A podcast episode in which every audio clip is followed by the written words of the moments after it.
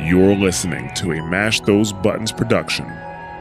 Visit us at mashthosebuttons.com.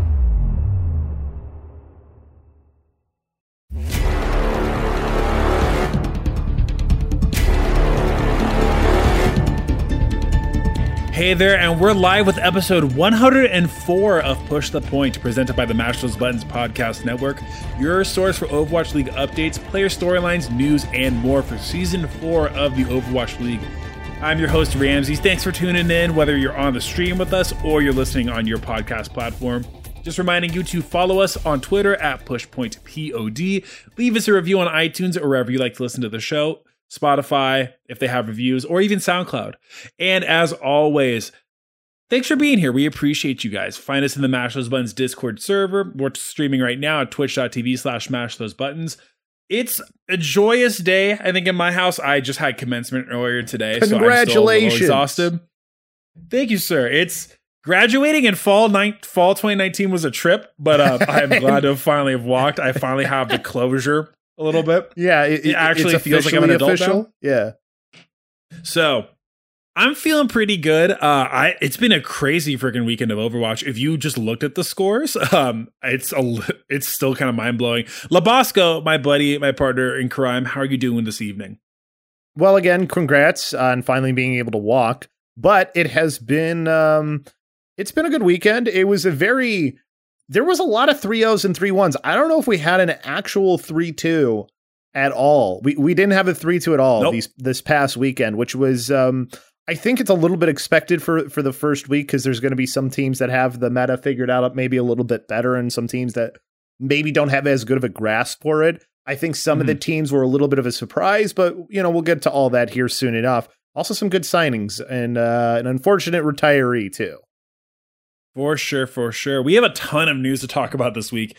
And um if you followed Overwatch in the past week at all, um there's another special topic we'll get to talk about at the end. Um yeah. It'll uh it'll it'll be fun. But first we're going to go Yeah, we're going to go into our two highlight games for this week. Uh, number one comes out of the APAC region. We're going to talk first about the New York Excelsior versus the Philadelphia Fusion. NYXL versus the Philadelphia Fusion. Saturday's match between New York and Philadelphia brought a lot of tension and rivalry to the table. The Fusion tank line Mano and Hotba would be facing off against their former squad for the first time. Their opponents, the Excelsior, were looking to make good on their preseason potential after enduring a rough May Melee stage. Hype videos and social media described the match as a battle between New York's youthful potential and Philadelphia's veteran dominance. New York and Philly traded map one back and forth. The squads were surprisingly evenly matched as Flora and Yakpung matched Carpe and Mano beat for beat. New York took the win off of a duplicate stall from Feather and a map winning double boop kill from Friday. The Excelsior kept their foot on the gas with a strong attack run. The Fusion struggled to lock down a foothold, giving up all three points and being held to point one on their own attack run.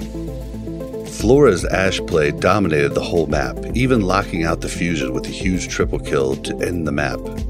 The Fusion looked to save the series on Rialto. After floundering on non comfort heroes, Carpe finally started building momentum with some excellent plays on McCree. New York kept a strong push to the doorstep of point three, but couldn't seal the deal. An expert Brig whip shot slapped away New York's last attempt and gave Philly the map win. Philly tried to combat NYXL's aggressive dive by running a Reaper McCree anti dive strategy on map 4. Fusion managed to limit NYXL to only a 32 second time bank on their attack run, but on their own attack run, they struggled to secure the point. When they finally seemed to break through the defense, a critical teleport mistiming left the Fusion just short of a map touch and gave New York the win. All right, Labasco. I woke up and saw the score for this game, and I I, I saw the scores. I saw everybody's flabbergasted t- excuse me flabbergasted takes on Twitter, and I had to know. I had it. I had to know what happened. New York wins this game three to one, and it's weird because like it's almost a coming out party for New York, and then you look at where how they performed in game two this week, and it wasn't as good. Um, it is a mystifying game a little bit from the Philadelphia Fusion side as well. Yeah, to, just to only get one map. It, it's very confusing um, because you look at the roster from top to bottom for Philadelphia, and you feel like they should probably beat this very inexperienced team on the other side. But for me, when when I, I look back at this game, Ramses, the thing that that stands out to me the most is I was really impressed with both Flora and Feather. I thought mm. that they they not only competed with but really outplayed at at quite a few points throughout this game. Rascal and Carpe, which is almost feels blasphemous to say, but that's what it was. That was one of the really big differences, and and I think Alarm had maybe one of his rougher games in this one, even though he was still a factor. I don't think he was eh, when Alarm is playing well. He he seems to be very noticeable. Well, and even then, he I still think he kind of was dragging him, kicking and screaming a little bit halfway through. You got to give credit as well. Yakpung and Bianca were all on. Like Yakpung especially had a great game on that. It seemed like he was always on top of Alarm, on top of Toby, uh, taking Carpe out of the game as well. Like he he has looked so much better, at least in that game, than he did for all of the May Melee stage. I feel like you you don't like like this might be proof. Don't ever trash talk JJoNak because like Alarm had some words for JJoNak leading into it, and he was kind of like you know he was kind of messing around, but but still like he he he clearly wasn't too like about proving himself and all this and. Well, JJoNak, I guess, didn't really like that because JJoNak played pretty darn good too. Like he wasn't the carrier or anything on the team necessarily, but he definitely had a huge impact in them winning. They did that hype video beforehand, which was that was awesome by the way, Labosco. I don't know if you I don't know if you got a chance to see it, but they had both teams kind of pose up, trash talk each other a little bit. Um mm-hmm. it was really funny. You kept seeing New York, New York players keep being like, "Oh, Uncle Mano, you must be so tired, Uncle Mano. Like oh, you're man. so old." And then I they just show Mano's age and it's just hit 26 and him looking unimpressed. Between that too, you had a lot of like them you had a lot of them talking about Mano, um, Hotba talking about how he's so much better now. And then a lot of New York really kind of pushing like we've got like we are the new force. It really seemed like it was Philadelphia kind of coming in as like the veterans with a lot of experience versus New York kind of as these young upstarts. And for the most part, it really seemed like New York had their number. We saw a lot of Flora on the McCree, who that was his main character, I think, for the entire game.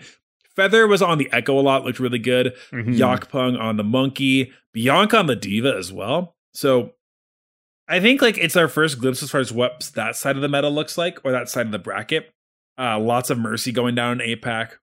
There's a lot uh, of mercy but, on in in NA too. Like there there's a lot of I feel like nobody has the meta perfectly figured out yet because we saw like a smattering of everything throughout. We definitely did. And it seemed like some teams really like to stick to those comfort picks of McCree. I think it's kind of something yeah. to talk about with Philly in this game. For some reason, I don't know what I, it had to have been a game planning thing. You saw Carpe sticking to like the Hanzo a lot, and it wasn't really getting the job done. Once he's finally stuck to the McCree, they seem to kind of swing stuff back a little bit. But by that time, New York, well, no, let's talk about how the game ends really quick. The game ends with a C9 and not even a real C9. Like they, they managed to bash or sorry, they whip shot Hotba before he can even touch point. Yeah, it, it, it's a, a unfortunate end for New York or for Philly. I mean, um, it's funny. I'm thinking of Hotba when he was on New York and his picture he he has New York on. If you go to the Overwatch League page, he still is in his New York um, jersey on on the site, which is funny to see. Yeah, it, mm-hmm. it, it's an unfortunate end, but at the same time, like kind of, it's almost like this was sort of expected with how they were playing here. And Carpe on the McCree, they they had him play it, it for quite a bit. It didn't really seem to matter. That's the mm-hmm. thing. Like I, I I'm a little surprised that he didn't have as much of an impact as we saw on the other side. I don't know if it, if Flora was the bigger difference or Feather on on the Echo because when you look at this, like they eventually go full mirror and they can't compete with New York. So th- Mhm. this is one of those weekends where I'm really curious to see how does Philadelphia bounce back from it because they did not have a good first weekend. And New York, there's going to be growing pains. I think that's the big thing. Like, yeah, this is a good win and shows sort of the potential, but they still had a not a perfect weekend either. Well, I think it's time to go on to our second highlight game of the week. Uh, this one I've been really excited to cover the Boston Uprising versus the Washington Justice. Washington Justice vs. Boston Uprising. The June Joust qualifiers have not gone the way many Washington Justice fans were expecting. A day one 3 0 loss to the Paris Eternal was a foreboding start to what would be an exceptionally rough week for the Justice. For the Boston Uprising, the start of the June qualifiers have been a complete 180 from May's results. Two 3 0 wins have pushed the Uprising into pole position with a great chance to qualify for the June Joust if they can manage one more victory next week. This week, the Uprising finally started their rookie off tank, Gabulski, who immediately showed why he was such a coveted pick this offseason. Washington seemed to have the upper hand at the start of Map 1 on Lijiang Tower, but after losing two fights to the Justice Dive comp, the Uprising would employ a more methodical Orisa based comp. With im37 playing McCree and Valentine playing Reaper, they were able to regain control and eventually take Night Market. The Uprising would lose the first fight on Gardens but regain their composure to take the map and an early lead in the series. Map 2 brought the teams to Hollywood where the Uprising would sub Punk into play Sigma. This move would allow their frontline to play a poke style comp that would allow for im37's hitscan Pro West to shine while Valentine worked from the skies on Echo. Boston defense would nearly hold on the first point, eventually stopping Washington's push in the streets phase of Hollywood.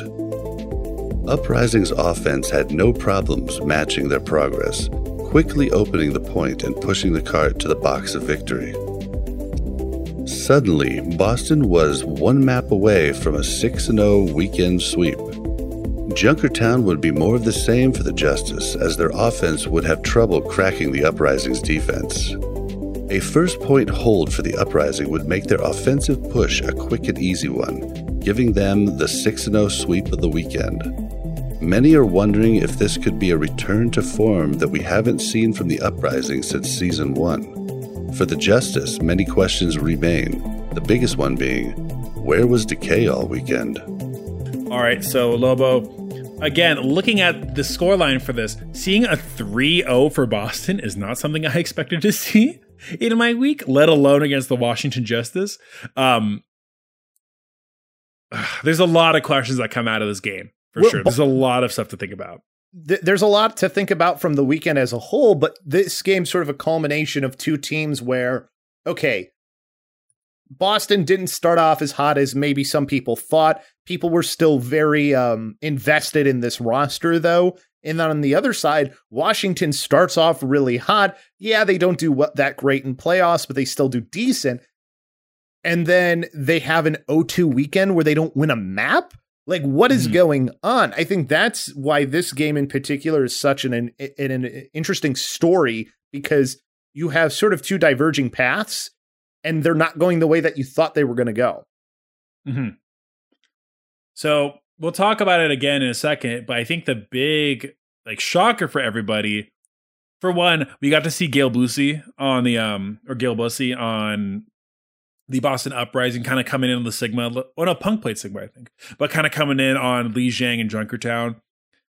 Washington Justice running the assassin Jerry DPS line, which was not something I expected to see. Um, I don't think we saw Decay. We saw Decay for one map this weekend, I think, right? No, we didn't see him at all this weekend. He did not play at all during the entire weekend. And that's the other part that's a little bit confusing for the Washington Justice because, like, Decay is sort of the focal point that you've built this roster around. And we don't see Mhm. him at all during the whole weekend. Why? Why is that the case?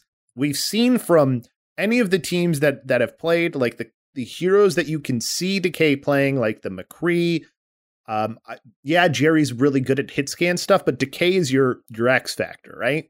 Yeah. He's the guy you sort of expect to be in that spot. Like I kind of understand maybe Washington's thought process where it's like Jerry is our hit scan specialist and Assassin's our flex guy. But Decay is your best player. Your best player doesn't matter the the game should always be playing. The fact that he wasn't is just such a confusing and weird sight to see. You do have to wonder as well, like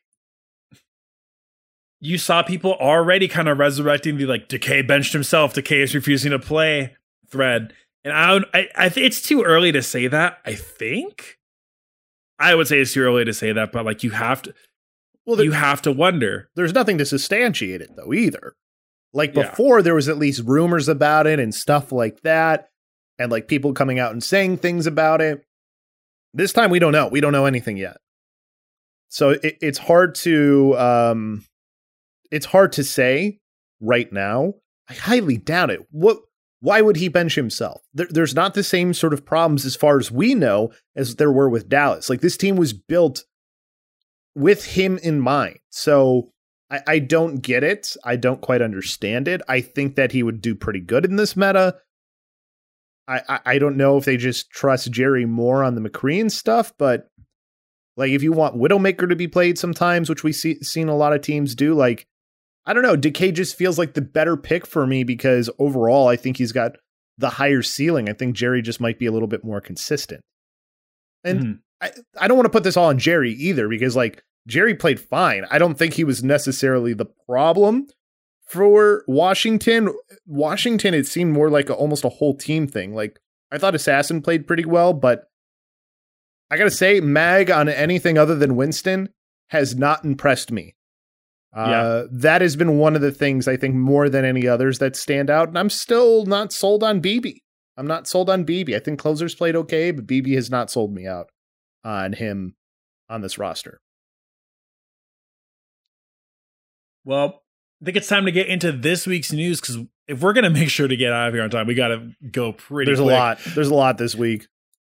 So something I didn't expect to see this week: the Houston Outlaws announced that they had signed Dreamer.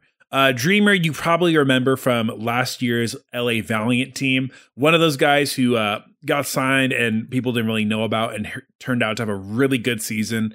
Um, I think, what was it? What's the there's the quote that they say about that Uber had about Dreamer last year with that crazy Earth Shatter where it's like it's disgusting and just wrong. yeah. Or ungodly, it, but although he's not the guy you, you really expect to play the Reinhardt on this team anyways. I think Jjanggu is 100% your Reinhardt, but it seems like they sort of brought him in to sort of play some of the other tanks, especially in this particular meta where you're going to need somebody who, who's not playing Reinhardt or Winston which is where you, you kind of seem to maybe want Jjanggu to be. So to play those other tanks, it seemed like Dreamer was sort of their choice. Mm-hmm. It is like it kind of caught all of us off guard, right? Because when we, I mean, Jjanggu when he was brought in, we kind of thought that like Rein was going to be his weaker tank. He was known as more of a monkey guy, and we saw a lot of Dreamer on the Wrecking Ball this weekend. So, I mean, hey, it works. Um, it looked really good so far, but it just wasn't something we expected. I do wonder where he goes, like if we see him more next week, or maybe I don't know. I'm I'm interested to see how he continues to fit into this hero pool. I mean, he played, I think, more maps this week than Jjanggu did. I think Jjanggu yeah, only think played so. like two, maybe. I don't even remember how many Jjanggu played, but I know it wasn't. I know the majority was Dreamer. Mm-hmm. But super happy that one of those Valiant 2020 guys gets another chance. I love that yeah. roster. Uh, I am hopefully we get to see like one or two more of those guys. Although, because what Lastro's in, the only ones I think that don't have Overwatch League homes are Rain, Gig, McGravy retired, Apply, I think almost all. Oh, Adam was the other one, but I think almost all those guys have homes. Yeah, most the ones that we wanted to see have homes, I think for the most part have gotten a home somewhere. So I'm at least a little bit happy about that. Like the guys that I thought had the most potential have found their way onto teams finally, and Dreamer was sort of the last guy. Uh, of that group that I really thought had a chance. Finally made it on to a roster. Now, you were really happy to talk about that. I know this uh, this next piece of news really was a huge of a, huge bummer for you, Labasco. Yeah, a little bit of a bummer. Erster retired from the Shanghai Dragons. They they put out a statement two, three years ago. He burst onto the scene with a massive victory in the Kingdom of the Dragons, captivating attention all over the world today, bearing the prestige finally having become a dragon in Shanghai. He returns home after retirement. With a dragon blade, rocket launcher, longbow, and iron fist at his disposal, disposal, Erster possessed an intimidating mastery of various tools. Despite all this, everyone goes through ups and downs, and Erster was no stranger to challenges and tough choices regarding his future. After many in depth conversations between Erster and the team, we regret, re- regret to announce that Erster will officially be retiring. After giving a lot of thought to his own development, Mer- Erster has decided to say goodbye to Pro Overwatch. We've arranged for everything, including his return to Korea in the near future. We wish we had more time to spend with Erster. His professional attitude and unrelenting optimism makes it incredibly tough for us to part ways. This is a crazy statement. Like I don't think This many a- players get many statements like this. That's one of the things This- that shocks me more than anything else. This is a great statement for sure. Like, yeah, and it's very good from from Shanghai. Goodbye, Erster. We wish you the best of luck in all your future endeavors, and know you will always be a dragon. And he didn't even play. That's the crazy part about it too. you do like you very much get the sense that like they loved this guy. They loved having him on the team. I don't think you put a statement out like that if you don't, right? Mhm.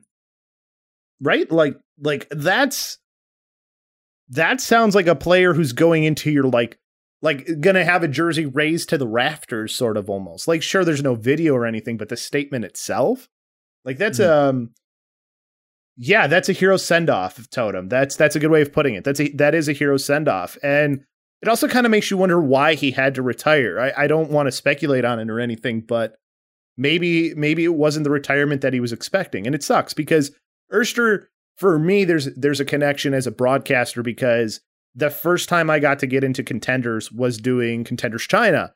And that's where Erster made his name. The season that I got to do, where Lucky Future Zenith were were the kings of the world. They were the best team in China, and there was no ifs, ands, or buts about it. And Erster was a large part of why that happened. So it sucks to see that this is the way that his career ends, where we didn't even get to see him in his final season.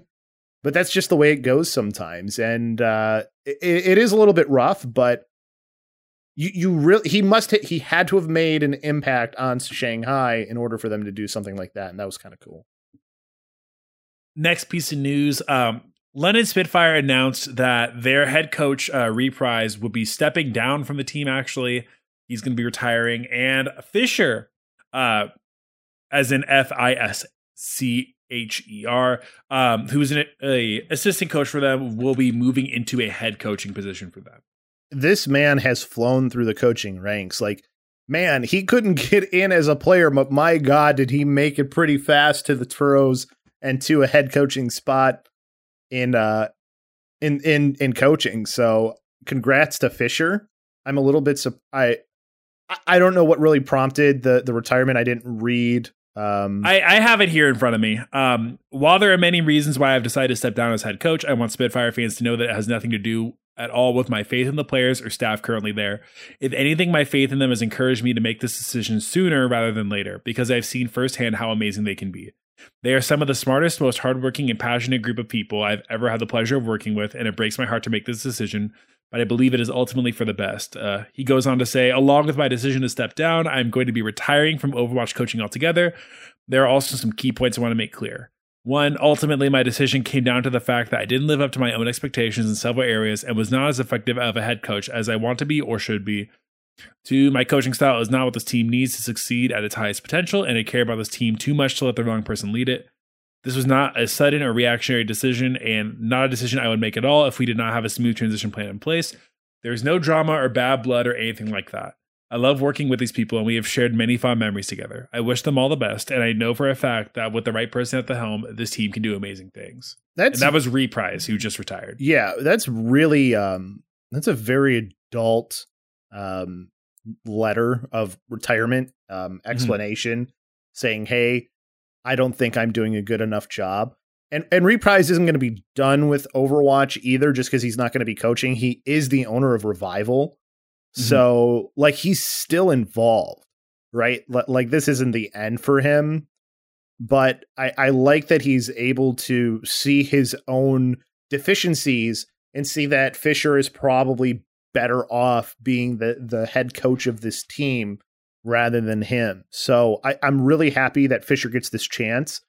I'm still not I'm not sold on and I don't think anybody should be sold on the London Spitfire roster, but Fischer Mhm. as a head coach I think is an interesting prospect. like you said, it is kind of hilarious to think that like this guy grinded and tried so hard to get into Overwatch League and like really kind of just tried to come in in a rough time, and then he makes it in as a coach. This dude's a head coach within like a year and a half. But you've done something right to do that. Like they don't just give head coaching to positions to somebody who who has um not been around for that long, right? Mhm. Like like they they don't just do that. Coaching it's kind of obvious when somebody has it and when somebody doesn't. N- Not for everybody, but there, for for those who who have experienced being a coach, like you can kind of feel if you you know what you're doing if you you feel like you're doing something right. So i'm really happy for fischer that he gets this chance.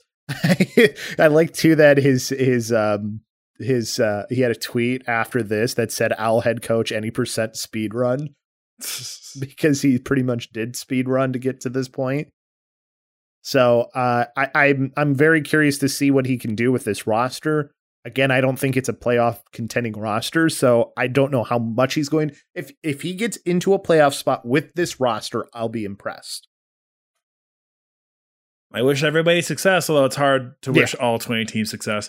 Last piece of news to go over Fusion University uh, posted a tweet earlier this weekend, I think on Saturday, um, kind of like a, a th- is this thing on thing for their Twitter account.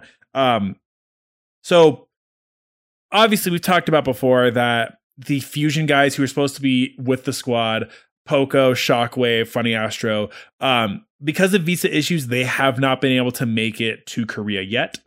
Um, and Fusion,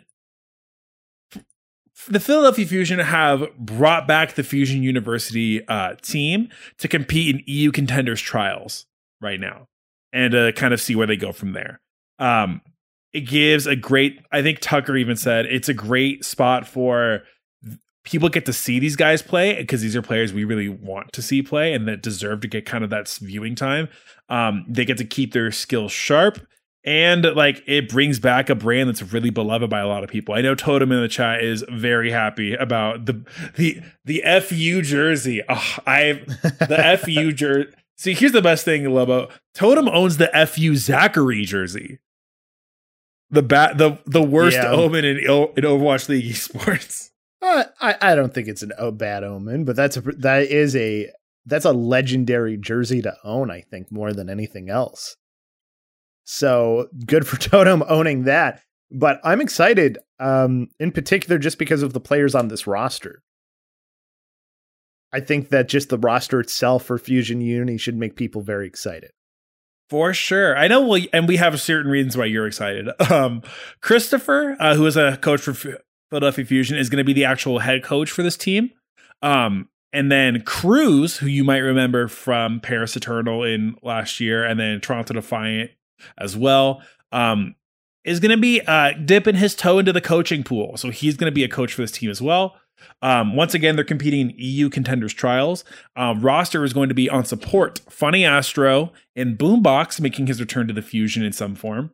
Poko and then Jkaru 19. I'm not familiar with Jkaru, but I've seen that name a lot. as is pretty as, like, good, so it's a good pickup. being in the contender sphere. Um, Shockwave, who I'm a big Shockwave stan, love to see the guy. Uh, Shockwave is one of your DPS. The other DPS, Giali. Labosco, you and I talked about this before. I got update. I have an update for you really fast before you get to that. There are 571 1 hour 37 minutes and 16 seconds 531 days, sorry. Let me let me let me say it right. 571 days, 1 hour 37 minutes and 8 seconds until Sugar Free is Overwatch League eligible. He's back. He's not He under the same name, but that's okay. So, he's not really back, but I'm still going to say how long he has till he's back because he's back in our hearts, and that's all that matters. We have to stand. We're so, getting closer. We're closer than we've ever been. So, and just in case, um, he is going to be, what's it? Um, he put out a statement because people, uh, I think, uh, Halo put out a thing of like, hey, I think I can confirm that Gialli is sugar free, and he pretty much said like, nah. The quote was, nah, that game is ass. And then, um, because as we, he's been playing Valorant, um, he's been grinding in Valorant for the like last little bit of time.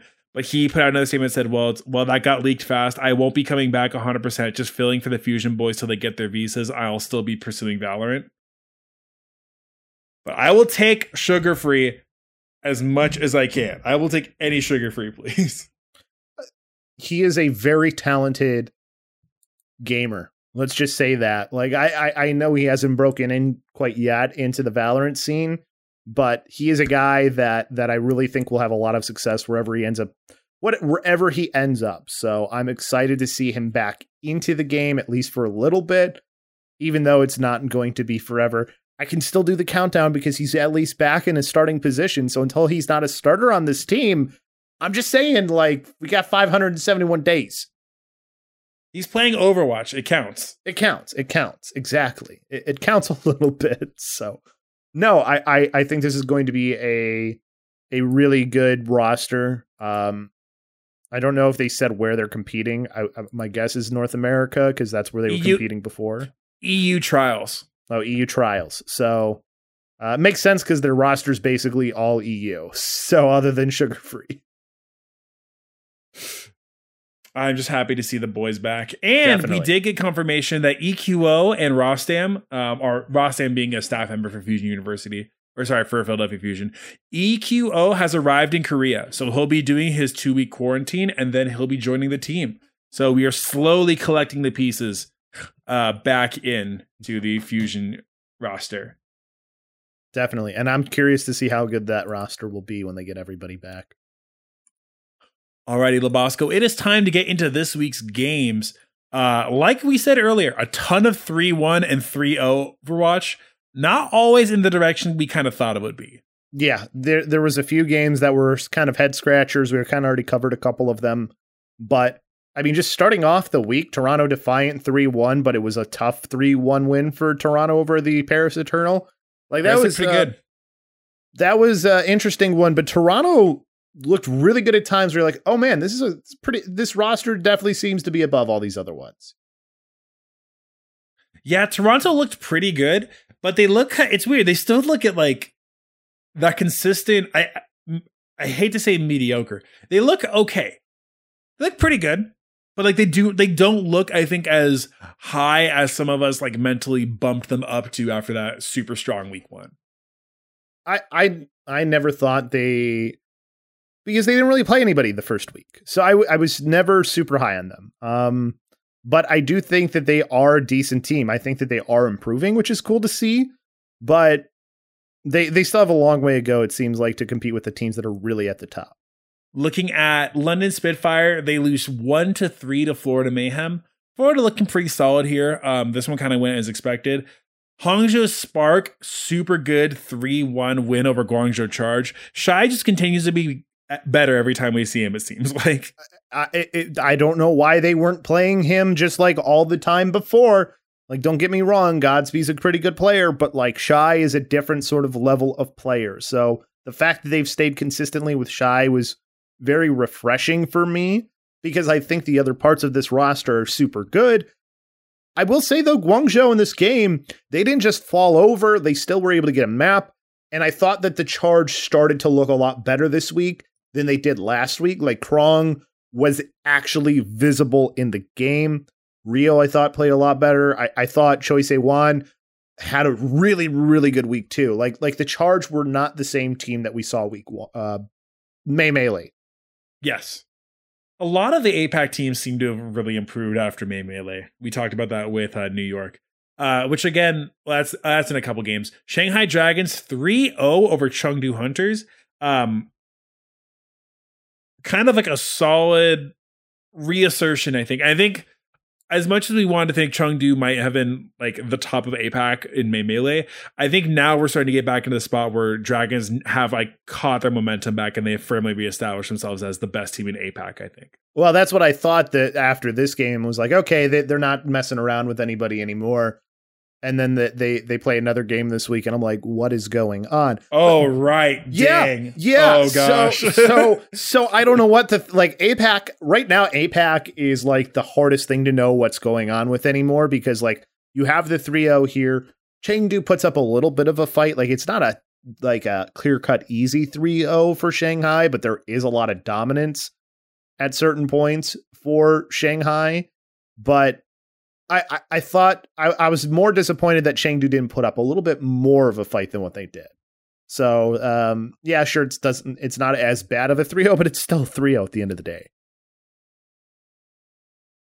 New York Excelsior 3 1 over Philadelphia Fusion. We talked about that in our highlight games. And then looking back at Paris Eternal 3 0 over Washington Justice. So, Justice, like you said earlier, they get 3 0 twice in this week. Yeah. And like this one, I think is a little bit less egregious um, than the the Boston one because I think the Boston one it was just they were kind of dominated in that one. This one there was at least back and forth, and you're like, okay, maybe Washington needs to figure out a couple of things um, because they at least still put up a fight against Paris, even though Paris 3 0'd them. For sure, for sure. Paris has been looking really good lately. Well, okay, really good may not be the word. They've looked improved. Um, Naga on the Echo looked awesome all weekend. It much better um in this game in particular. Like he outperformed Assassin at quite a few points. Although I think the the part that was the biggest difference in this game was Onigod, and then Don and Elivote played extremely well. I thought so too. And Dritro, you know, for somebody who's a rookie, played per- really, really well. Um, we talked about a little bit before. What is the how does the meta kind of compare between APAC and North America? Like, because in APAC, from what I remember, we were still seeing a lot of the Echo, Ash, or McCree. Um, still your same dive tanks, and then a Mercy Pocket along with an Ana sometimes. I mean, it was sort of the same thing in NA. Like that that seems to be the way teams were going, but we saw like a smattering of DPS. Like I've got a list here that I made of just like I think it was this game in particular that I was kind of making it and just looking at the the different compositions that teams were playing, but like th- there was nothing like super super consistent that we saw from these teams. Like we saw some soldier, we at at like the starts of some of these maps, we saw Hanzo, we saw a lot of the Echo though. Like Echo was definitely something we saw a lot of. The McCree was something we saw a lot of. Um, we saw some Ash. Like th- there was. It, it doesn't seem like uh, we really have anything figured out just yet because even in APAC there was a lot of variation for what the DPS was. Like I think in I forget which team in APAC was running a Mei for certain maps and stuff too it, it seems like it's still a little bit up in the air. I think if anything, it's sort of the tanks that are a little bit more figured out. You're either running like Orisa Sigma, depending on the map it is, or you're running like Double Bubble or Winston D.Va. Winston D.Va, there's a lot of Winston D.Va this week. Um, yeah. So so teams are kind of just sort of s- slowly starting to get into form, but I don't think there's like a clear cut. Okay, these are the six best heroes. Mm-hmm. And I know, like, I saw a friend of ours uh, tweet out that like one of the reasons that they dislike hero pools is because it removes certain options of counterplay. Yeah. Like, oh well, you don't have the like you don't have the Sombra to counterplay the Echo, or you don't have the song like it removes certain counterplay options, and I I don't know if I necessarily a thousand percent agree, but I understand where that comes in as like it become that's where it becomes a straight up like person like player difference i think player difference a little bit like what's the strength of this player but i think more than anything else is like you still have to have some sort of adaptability right because like if you're playing on your strengths and then this other team is playing on strength and it's strength versus strength and both things you know, you're not really sure what's meta. What becomes meta ends up whatever the team either plays better on or, or whatever player's better on that specific hero. So I, I don't know. Like I kind of get that, but I also understand that there's other things like there are other ways to counter the echo. And if if you are a more talented team, you're supposed to be able to win mirror matchups, right? Like when Goats was all that mattered, it was about who could run Goats better because everybody was grinding it, everybody was playing it. So I don't, we're obviously not to that extreme, but my point is, is the best players are the best players. They'll figure out a way to win. Mm-hmm. Dallas in May Melee is still the best example of that, right? Like their composition, nobody was playing, right? That was not the composition, but nobody could beat them. So what did teams have to do? They had to adapt and they came close, but they were never able to fully topple Dallas when it mattered most. So I, I think you'll see things go the same way in this tournament but I don't think we have it figured out yet. It's only week one. Houston Outlaws fall 3 1 to the Atlanta Reign. Atlanta's starting to look a little bit better after a kind of a topsy turvy May Melee stage. Um, it did look at it looked like at certain points like Pelican really kind of had Dante's number a little bit. Pelican played extremely well, and the other players who I thought that Gator and Hawk in particular played very good this week. I thought that they it's funny. We saw a lot of tanks have a bounce back week this week. It felt like for me, um, and that that was one of the groups that I thought had had a very good bounce back week for themselves. It also felt like um, Dreamer is still being worked into the to the Houston Outlaws roster in this one, even though he was playing for the most part almost the entire time, um, because he only had Jjanggu play one map. So I, I think they're still getting used to having Dreamer actually in in-game situations where it's, you know, not um not scrims. Mm-hmm. Going into a couple more games. Toronto Defiant fall 3-0 to the Boston Uprising. Boston having a great week. Um, like we talked about, Gale Busi um, gets some regular play in there. Myunbong looks incredible. I think lately on the Ana. Um, but I think the big thing is that Valentine and im37 look great this whole weekend. Valentine and the Echo, especially.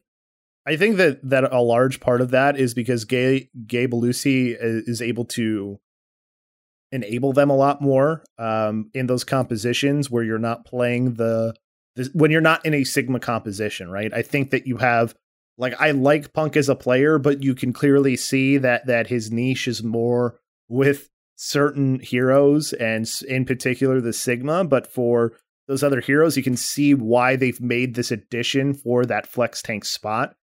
And to me, the way you see it play dividends is with how much better you get to see how much more um, opportunity the DPS have to make things happen because they they have somebody who's doing so good of peeling and doing everything else that that that off tank is supposed to do. So I think the the the linchpin of it all is that flex tank, that off tank spot.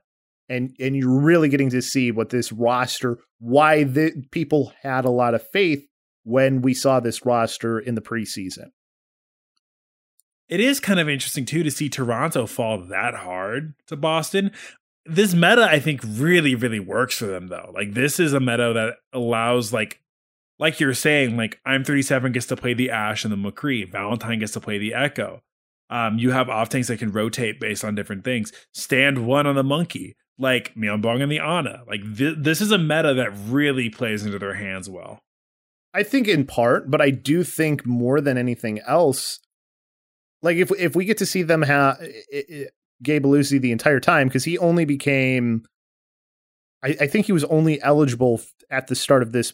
Like I think his birthday was just recently, right? Like that was sort of the reason so. why, you know, Gabolsi was uh I always forget that that the way he spells it's actually Gabolsi because he had the weird capitalization he does.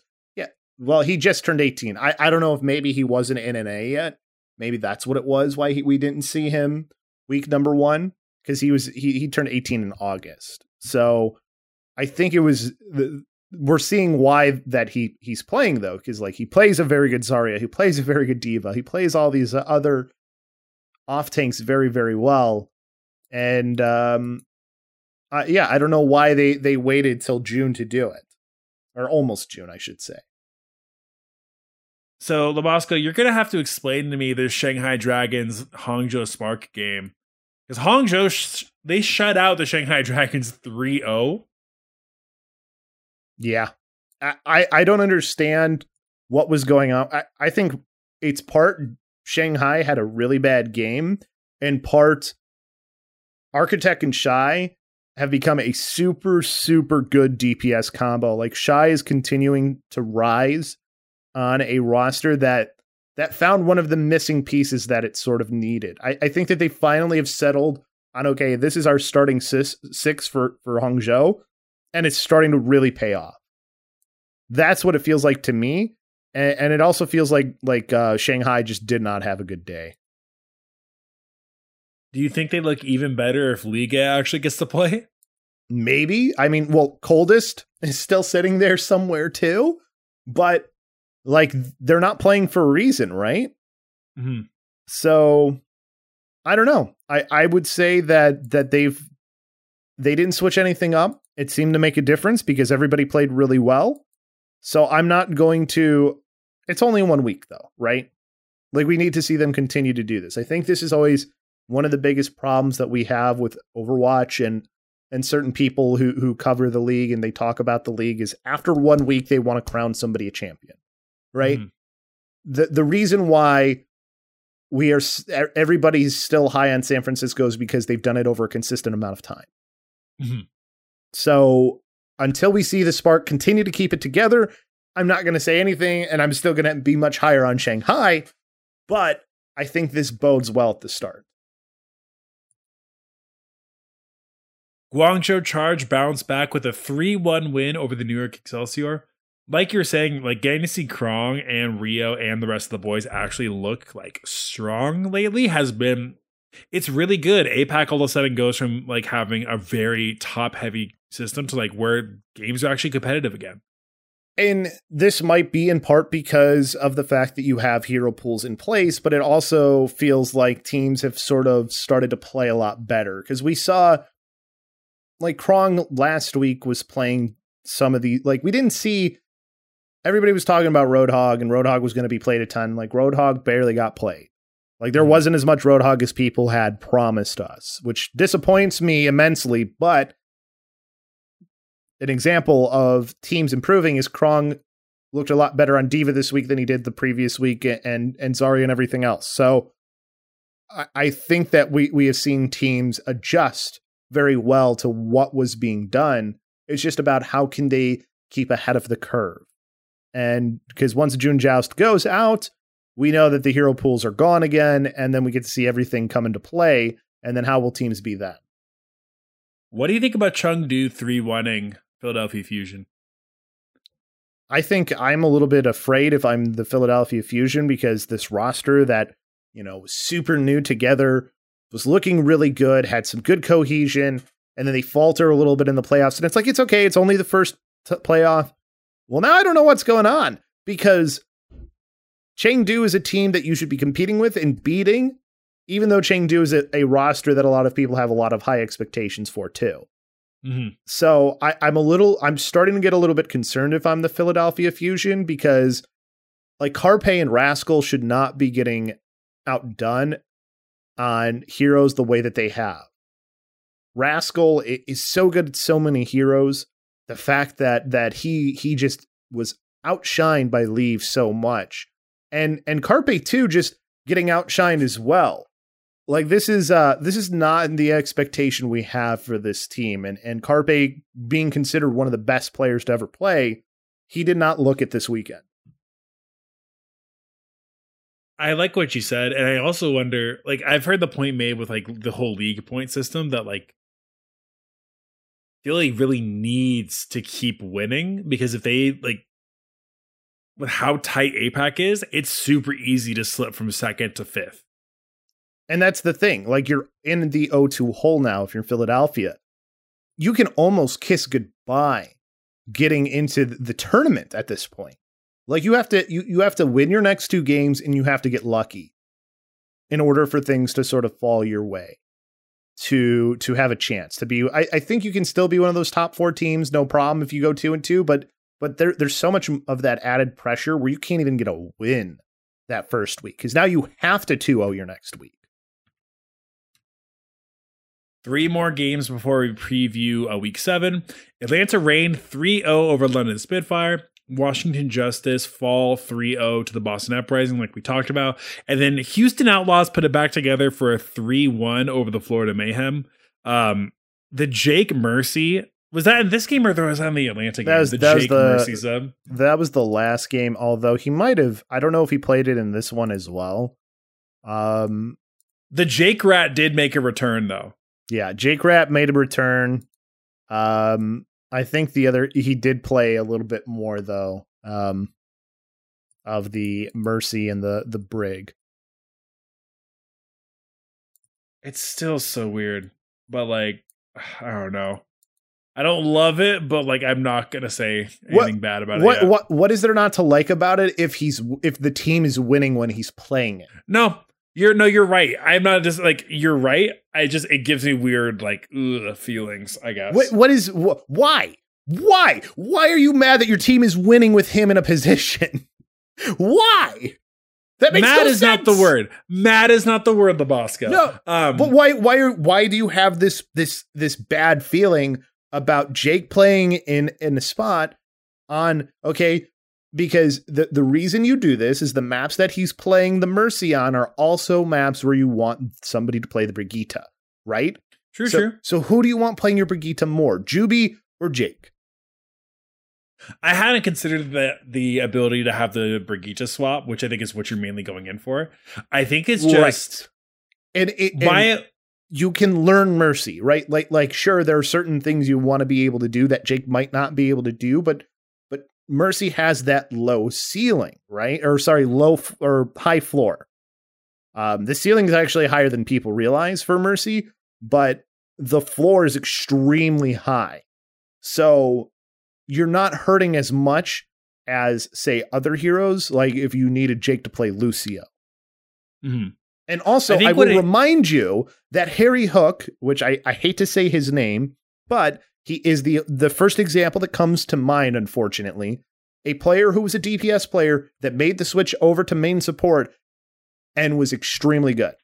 uh, maybe I'm overblowing it. I think it's more that the part that I like gives me a little bit uh, in it is that you brought in Jake to be like your co- your player coach. With I think the emphasis in the offseason was so much more on like he's a coach. He's not going to play like a ton. Don't expect to see Jake in a ton. And Then he's I not. think I he's been in more than I guess I expected. And so I know it's it might just be a subjective thing for me where according to my Here's- very specific personal standards, I feel like I'm seeing him too much. But that's not necessarily fair. Here's the thing, though. They're not losing when they're doing it, right? They clearly have a plan. Mhm. And it's not like they didn't just put him, they're putting him in on maps where they're playing bad teams. They put him in against the four and one Florida Mayhem, right? So they have Mhm. faith in what they're doing. I, I guess that maybe I think what it is is you don't trust the people in charge yet enough because if they believe this is a good idea and they're continuing to do it and it's working, normally m- most if you're a fan of, of okay let, let's put it this way. Let, let's say you're a fan of the san francisco shock and they did this right? Would you be questioning it as much? If you knew that that the person who was the one making the decision was crusty would you feel the same way I would feel a lot better about it. But I also exactly that's my point see what i'm saying like like i think where the there's that's where the disconnect is Mhm. you don't have that trust for the front office and the staff yet to believe in the decisions that they're doing. They haven't earned your trust yet. You, they they haven't earned your trust yet, though. You're not there yet. That's why you feel that way. When I don't mean that as a slight to them. Of I think it's more of the it's it's like we've talked about. It's so hard to trust Houston. It You've been burned so many times. but but but do you get like why that that seems almost crazy? Where it's like uh, something is working and you're not feeling good about it, and it's like, what? What? No, I think you nailed it. I think you got it.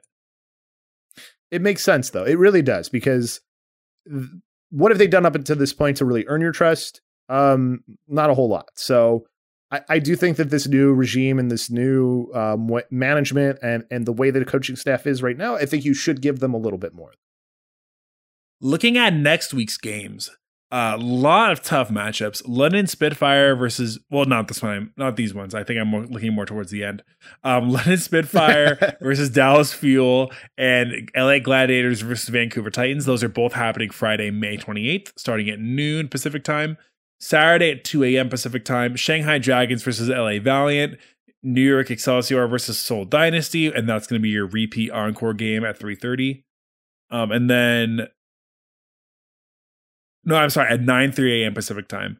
Saturday afternoon games are going to be Houston versus London Spitfire, San Francisco Shock versus the Toronto Defiant, Atlanta Reign versus LA Gladiators, um, and then your Sunday games are going to be at 2 a.m. New York Excelsior versus LA Valiant, and that's going to be your encore game again later. Shanghai Dragons versus Seoul Dynasty, Toronto Defiant versus Houston Outlaws, Atlanta Reign versus Vancouver Titans, and Dallas Fuel versus San Francisco Shock. So I said there were a lot of great matchups. I probably maybe overshot that a little bit. Um, Atlanta Reign versus LA. Ones. There's a couple good ones. Yeah. Atlanta Reign versus LA Gladiators. I think will be a very interesting game. Yeah, More so to see who actually is going to be the gatekeeper team because LA needs to bounce back. Like they need to bounce back this stage. Well, and and to think about it, you had a 2-0 week from Atlanta, and if they win this one, you almost you almost think that they 4-0 and they have the potential to be the number 1 seed. Yeah. Like that is that is a real possibility. So I think that's why you circle that game as well because like that's the only real challenge left that you see on Atlanta's schedule to maybe getting that or not. I mean, they still have to win all the games, of course, but like that's the game that you're you're more concerned about. I don't think you're as concerned for for the game against Vancouver because Vancouver still hasn't shown us anything just yet. But Mhm. Who knows? The, the nice thing is is that Vancouver and the Gladiators both play each other. Like Atlanta's a little lucky with this, so they get to see both teams play each other before they have to play either of them. So that's that's kind of w- wild that the the schedule worked out really well for them in that way. It is kind of funny that I'm look. I kind of am looking forward to Seoul Dynasty versus New York Excelsior just to see like, all right, does the wacky shenaniganness like come back for this Seoul game? Like, I, I kind of want to see what happens. I feel like this is like, um, as far as like the hero bands, like you have to feel really good about gesture and profit right now because like, oh, there's Yeah. a lot more recent that gets to be played. Like, I feel like this is a meta. Thinking about what we've seen so far, at least in week one, th- this might be a pretty darn good week or a good month for for the Seoul Dynasty. So that is that is definitely one that is intriguing as well. I also like Dallas Fuel being the mm-hmm. first game we get to see. I I want to know what they're going to do because we've seen so much hit scan. Not that they have to play it because we've seen a lot of Hanzo too. I just want to know what Dallas is going to do. So I'm I'm What- glad we get to see them first. Well, them versus the Shock as our last game is going to be really interesting to watch too. I'm really wondering how that one turns out because I think how does San Francisco, who has been beaten down twice now, how do they kind of res- how do they respond in this new meta? How do they respond like now that your Tracer and Sombra are both gone too? Well, and now you have. I, I don't think that hurts San Francisco that much. Like, sure, you don't have Ons, but you have Nero. You've got you've got Striker. You're fine. Like, I, I'm not concerned about that for San Francisco. I'm more curious to see like how do they bounce back from having playing played not up to their expectations in the May melee. So that's that's the part I'm more curious about than anything else. And they have, I think they have the the toughest June joust schedule, at least based on what I'm seeing so far. I mean, you got Toronto and Dallas so far, and and sure, Tor- Toronto isn't like two and zero at this point, but they're still a team that that looks like they kind of have a better grasp of the meta than some other teams. So that that is an intriguing matchup to to have this week as well. So I think that does it for most of our coverage for this week. However, mm-hmm. the Bosco, um, there's a piece of news that is more general Overwatch related, but it does relate to Overwatch League that we really should cover. Earlier this week on, uh, yeah, why did I say October? Why did I almost say October? Um, on May 20th, on Friday, the was it Thursday? I don't know. Whatever. Um, Overwatch did a PvP showcase for Overwatch 2, showing a bunch of stuff that's coming to the new game. Um, we saw a lot about push, which is the game mode that will likely be coming into a place assault. We saw a lot about like the different passives that are being granted to different heroes. Um, we saw a couple more of the skins that are coming, or I guess the update updated designs for characters. But the big thing that we took away was that Overwatch 2 um, has is confirmed to be 5v5.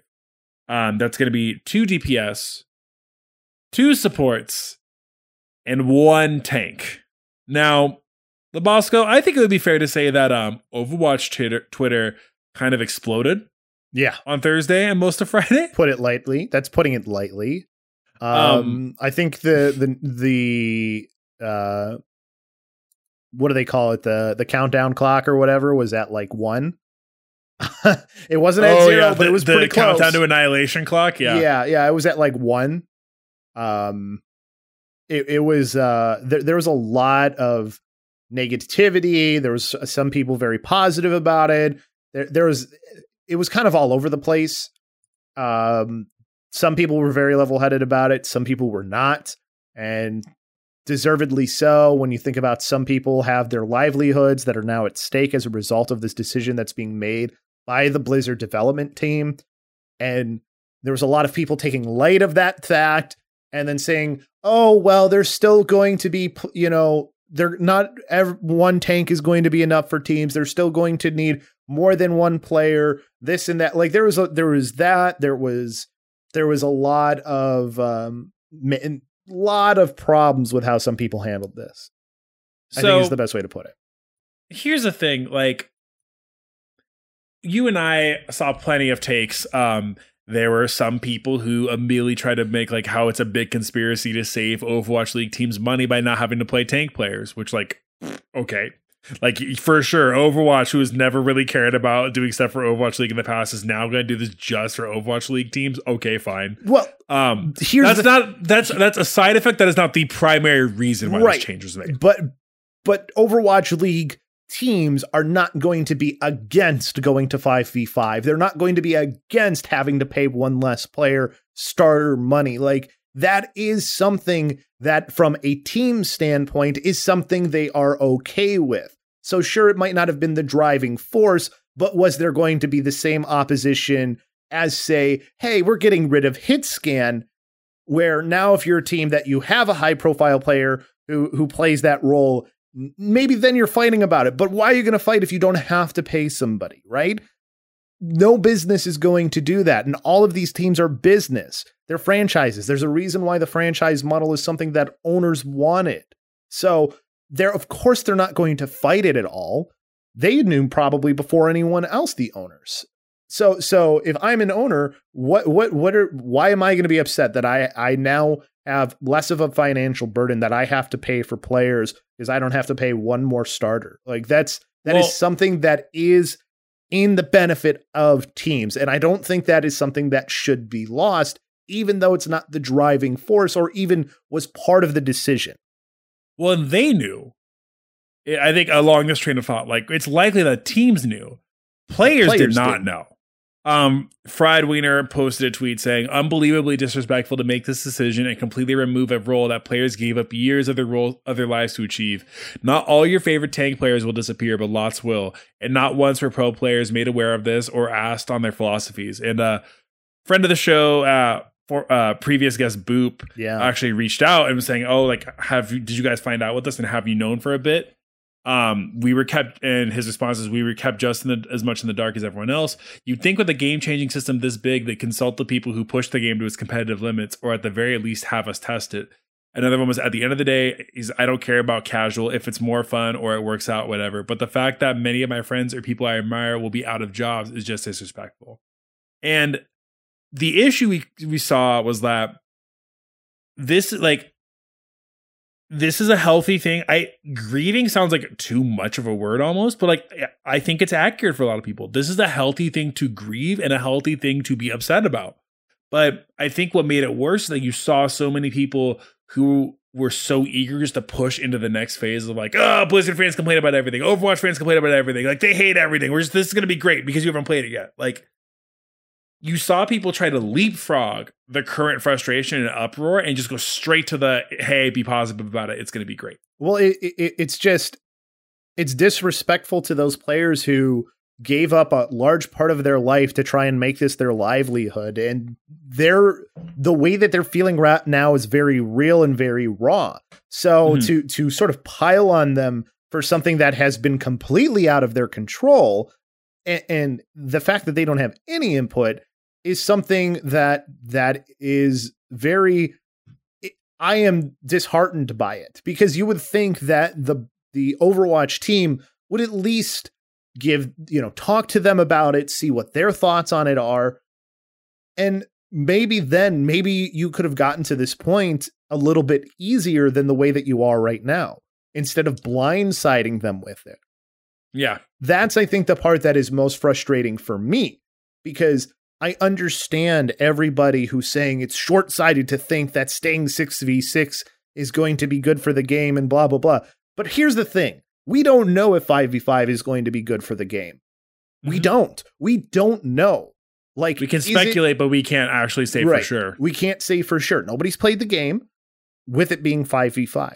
Regardless of that too. You you them making a drastic change was something that clearly needed to happen. So it's mm-hmm. understandable that this is maybe one of the decisions that they were going to make. So I, I understand of looking for the long term for the game, but I also understand that you're talking about people's lives with the decision that's being made. So you you have to be able to balance both of those things. And there are some people that are just pushing it so far one way that it's like come on man. Like just just look at some of the other people around and understand why they might feel that way. Sure, it's a short sighted feeling, but if you're a player who's thinking about his future, you're going to be thinking a little bit short sighted. So understand the person that and how they're responding to something. People just don't. There were so many things that that were sort of like really unfortunate to see how people reacted to each other and stuff like that. And I think that was the most disappointing part about it for me is not that, okay, this was a decision that got made, but we didn't have the players at least involved in some capacity. And we also had people not really understanding where a lot of these players were coming from. And that to me sucked because they're the one, I'm not sitting here grinding 12 hours a day of Overwatch. I'm not doing that. I don't yeah. understand the the emotions that a player is going to be feeling who's an off tank who's like, I don't know if I'm going to have a job next year. I don't get it because I'm not in that position, but I at least have the empathy to understand that man, he probably isn't feeling like he, he he probably doesn't feel too good about the own security of something that he had no idea was coming. Well, and people so when we look at how this game like how this actually could affect the game going forward, there's still likely a ch- like it's still pretty likely that you're going to need people to specialize like in different tanks. Like you're not going to be able to I don't think you're going to be able to get by with just having one tank on your roster. But in long term like it's like you said it like super well, the game needs something to majorly change. Um, I know the people yeah. like friend, friends we have that play the game casually are all about it. They love this 5v5 change, at yeah. least like from what I've seen on Twitter. We we it should be understandable why people are very excited about the change because it opens things up a lot more for the DPS and the support, right? Because you have one less barrier you have to deal with. Uh, you don't have the same peel that you have to deal with, or or two giant beefy tanks coming in to try and destroy your team. Like I get why, from a casual perspective, uh, th- this is an exciting change. But I can also understand the other side where tank players, tank synergy, and, and being able to make plays with tanks like that Zarya and Winston, or Winston and you know Reinhardt, uh, or which is very rare, but uh, Zarya and Reinhardt, excuse me, was that I was trying to say. Orisa Sigma, like you know the the the halt and the hook with Roadhog Orisa, like those are things you will never see again mm-hmm. in five v five which does kind of suck. There there is an element that you you remove by doing this. Uh, turning it to more towards checkers from chess is the uh, the is wording that was used by Samito in, in his video, sort of talking about it. But uh, go ahead. Well, I was gonna say when we look at like what I appreciate what Totem said, where it's it seems like there's any time there's drastic change, the knee jerk reaction is doom and gloom, and it makes sense like why like this is already a very significant change. I think eliminating a whole role definitely is a little bit more than the other thing. I do wonder like when we look as far as like an esports perspective, I think the main points I've seen is that it makes this a lot easier to visually track. Um, it's a, there's a lot there's a little bit less going on as far as a full person and like another body, like another body, another effect, plus the actual like things are throwing out into the world. Plus, you effectively zero out double shield. I have Like, a question can't for you. anymore. I have Yeah. a question for you, Ramses. What do you think is going to be easier to observe? Uh, 5v5 Overwatch or Goats Overwatch? There's differences in what you're Which shooting for. Just just just just from a from a you- technically easier standpoint, I think Goats is more easy to observe. But I'm saying so. I'm not saying I 100 percent agree with it, but I think this is the point I've seen brought up again against. Like, Right, oh, like but- it'll but be easier to visually watch. it- Right, but my point is is that just because there's one less player doesn't mean that there's not going to be less chaos, doesn't mean that there's not going to be multiple people around the map doing different things. It doesn't esports in general, most games are not super easy to observe. Like, you know, l- look at Counter-Strike like you have multiple angles you could be attacking. Like, sure, you're usually attacking the same spot, but you can't see always what's going on from every single angle all at the same time. Overwatch is always going to be that way and has a lot more chaos. But a game that comes to mind for me is football. We all love football if you're from America, American football, whatever. There's 11 players on the field, but it is very easy to know what's going on because of how the game works. So Overwatch still has that base problem for how the game works that is still not going to be easily observable. I think push makes it a little bit easier because you have one main area that you have to focus on because you're pushing that. Like I think push actually might end up being visually one of the easier ones to do, but control never going to be easy to observe. So I, I think when you're looking at those different perspectives, like I don't know how much easier it's going to make the game as far as observing, other than the fact that now you have one less observer that you have to worry about, one one less player from each team. It, it's still not going to be easy to view Overwatch. Like anybody who thinks taking one player out changes that, I think that's not the right way to be thinking about this. I, I think the other benefits are the ones that matter more, and thinking about it from that perspective just doesn't really get us to what we're we're really trying to achieve. Mm-hmm. I will say it was also cool. I this does bring in like there's going to be passives as well. We've talked about how tanks are going to get like a knockback resistance boost. Um, we're going to see that they also have um tanks will also have a lot more um like you're you will yield less ult charge when you're getting shot. Um my favorite bit of the whole announcement was that they showed s- Mei no longer 100% freezes you. It's just a slow. It's no a more slow. hard CC is nice. I- I also, like they that. gave Winston a Glock, and my boy can snipe people now, which I might. you can freaking right click to just zap people from across. So, I don't know. Um, one more, uh, I guess, one more thing I want to get your opinion on, Lobo, before we wrap up for the night. Um, do you think what was it? It was specifically esports related with it. Do you think it makes it? Do you think that a five v five game is easier to balance for, since you don't have to worry about how tanks synergize with each other? I I don't think no. I think it's still going to be hard to to balance Overwatch. I think maybe it makes it a little bit easier, but how much I don't know. I I, I think that that you you there's so many games that are five v five that don't have balance. Like I don't know why people think that one less player is going to make all the difference in balancing. It, Mhm. It's just not. And I think one thing that Overwatch, more than a lot of other games, has a problem with is understanding the fact that you're you're never going to truly have perfect balance. Um, that still seems to be something that the Overwatch team believes, and I think that's one of their biggest hurdles that they still have to overcome as a group is that Symmetra is not going to be 100% viable all the time. Mei is shouldn't be 100% viable all the time, right? Like you're never truly going to have every single hero be 100% viable. So it, it's it's uh it's a good goal to try and achieve, but to think that it is actually in the realm of possibility, it's something to strive for, not something you should expect, right?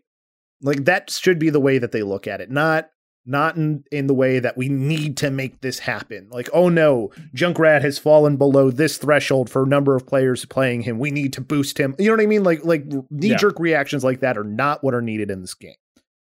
In any game for that matter. So I hope that that's something that they can kind of really come to terms with is I think that matters more than anything else as far as them making Overwatch 2 extremely su- successful as a PvP game. I'm actually very confident that they can make it pretty successful with PvE, but but PvP, if they want it to continue it on a path where it can be something healthy and something people want to watch, you have to keep those things in mind. Most definitely the Bosco. Anything else before we wrap up for the night? The one last thing I guess that I'd, I'd want to say on this is that it's good to be excited for change, but it's also good to really think about where other people are coming from.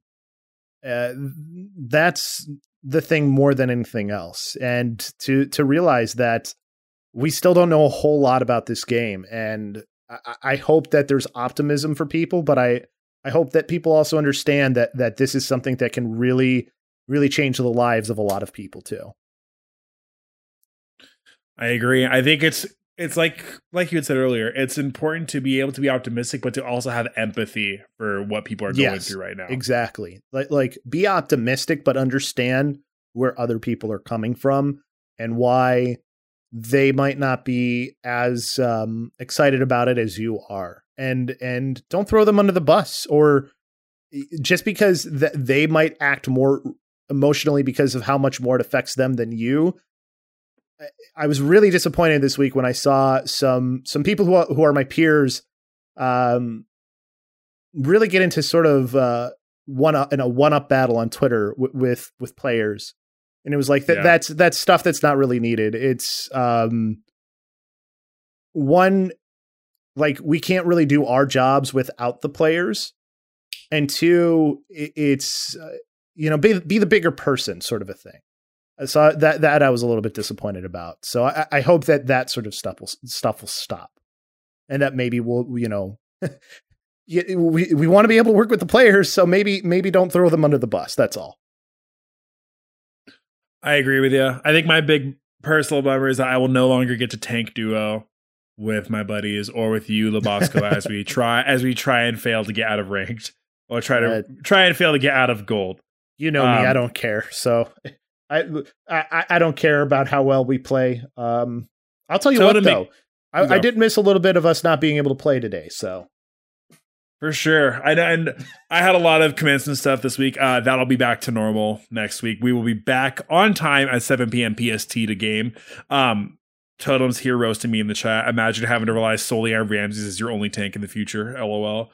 Um, other point, he made very good chance we'll see a higher influx of retirements this season after the season because of it. I mean, you saw Maybe, Gator yeah. and Hawk kind of react that way for sure. I'm sure we'll get a couple people who are like, yeah, like I'm. It's probably not going to happen for me. I'm. If you're like a tank who's mid level or under that, like I understand you. Re- I, I see that retirement coming a mile away. Well, the the other thing is, is we're going to see tanks retire at lower levels as well that yeah. maybe had promising futures, but we'll never know now because their position is completely gone. And we obviously we don't know what the position of tank is going to look like yet. And and and just because you brought it up, and and I just thought of it now. Here's something to remember too, because people are a little bit too high on. Oh, they're going to need multiple people to play tank. When you're not a starter, you don't get paid the same as the starters, right? If you're on the bench, yep. you don't get paid the same as a starter. So that's one thing. How many teams have we seen not want to have benches? Mm-hmm. That's all I want to say anymore. But we've seen so many teams not have a bench to think that they won't continue that way, I think is very naive. We'll have to see. I mean, if there's anything I've learned about Overwatch League, is that we can have predictions, but at the end of the day, we will we will almost never know what actually is going to happen. Exactly, for sure. Thanks for hanging out for episode 104 of Push the Point. Thanks for listening if you're on your phone or on your computer. If you're watching us on stream, thanks for being in chat. We appreciate you guys a lot, especially when you're in the chat hanging out with us. It's it's a good time. Um, and like we said, we're here Sundays, 7 p.m. PST, twitch.tv slash mash those buttons. Um, if you want to hang out with us, or I guess if you want to help us, another thing you can do is leave us a review on your podcasting platform or listening platform of choice. Let us know what you guys like. Uh, constructive criticism is always good. We know what we can improve, and it's a great way to flame me for failing to carry human game night. Um, which we should be announcing that that will be in about three weeks, I think. Yeah, and we also invite you to join us in the Mash Those Buttons community, so that way you can actually do that on game nights. And to do that, you go to discord.me slash mash those buttons. It keeps you up to date on all your favorite shows from the network too. There's a bunch of really good ones. I know that they've started talking to about the Mass Effect Legendary Edition, which I've been spending a lot of my time into. Um, so you'll be able to hear about that if that's something that you're interested in. But stick around and hear about those shows. There's some really, really good ones here on the network.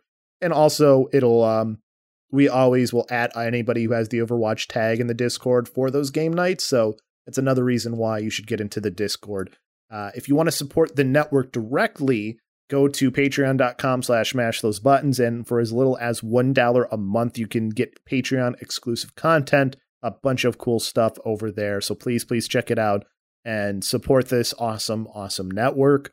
Or you know support the show too i guess if you want to do that. At pushpoint pod is where you do that on twitter where you can see you know when episodes are coming out and all that. Or email us email uh, us ush ush i don't know why i said ush. Ush. ush email us god my english is terrible sometimes at pushthepoint at gmail.com so that's where you'll do that if you want to email us For sure, for sure. If they want to talk to you specifically, Lobo, if they want to get caught up on One Piece or the things that happen with the Chicago White Sox, where can they go? at Lobosco is where you can do that you can see me defending um your main mercedes because apparently tony la russa is okay with his players getting hit for hitting a home run on a 47 mile an hour meatball so yeah you'll see that on twitter there And if you want to follow me, you can find me on Twitter at Ramses underscore OW. Um, trying to be more active was late, not making it work, making it get better. um, but that is going to be it for episode 104 of Push the Point. Thanks again for hanging out. And as always, we just want to remind you to stay safe, take care of yourself, and have a great week. We will see you soon. Later.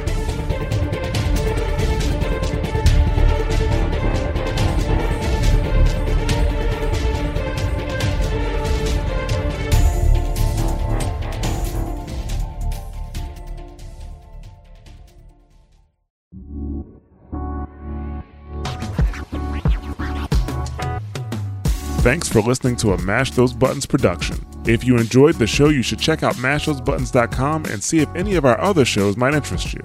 All of our shows are available on your podcast platform of choice like Apple Podcasts, Google Podcasts, Spotify, and more. If you enjoy our content, you can help support Mash Those Buttons by becoming a patron at patreon.com slash mash those buttons, where you can receive Patreon bonuses for as little as $1 a month. You can connect with Mash Those Buttons at twitter.com slash the Mash Network, facebook.com slash mash those buttons, or join our Discord at mash.gg slash discord.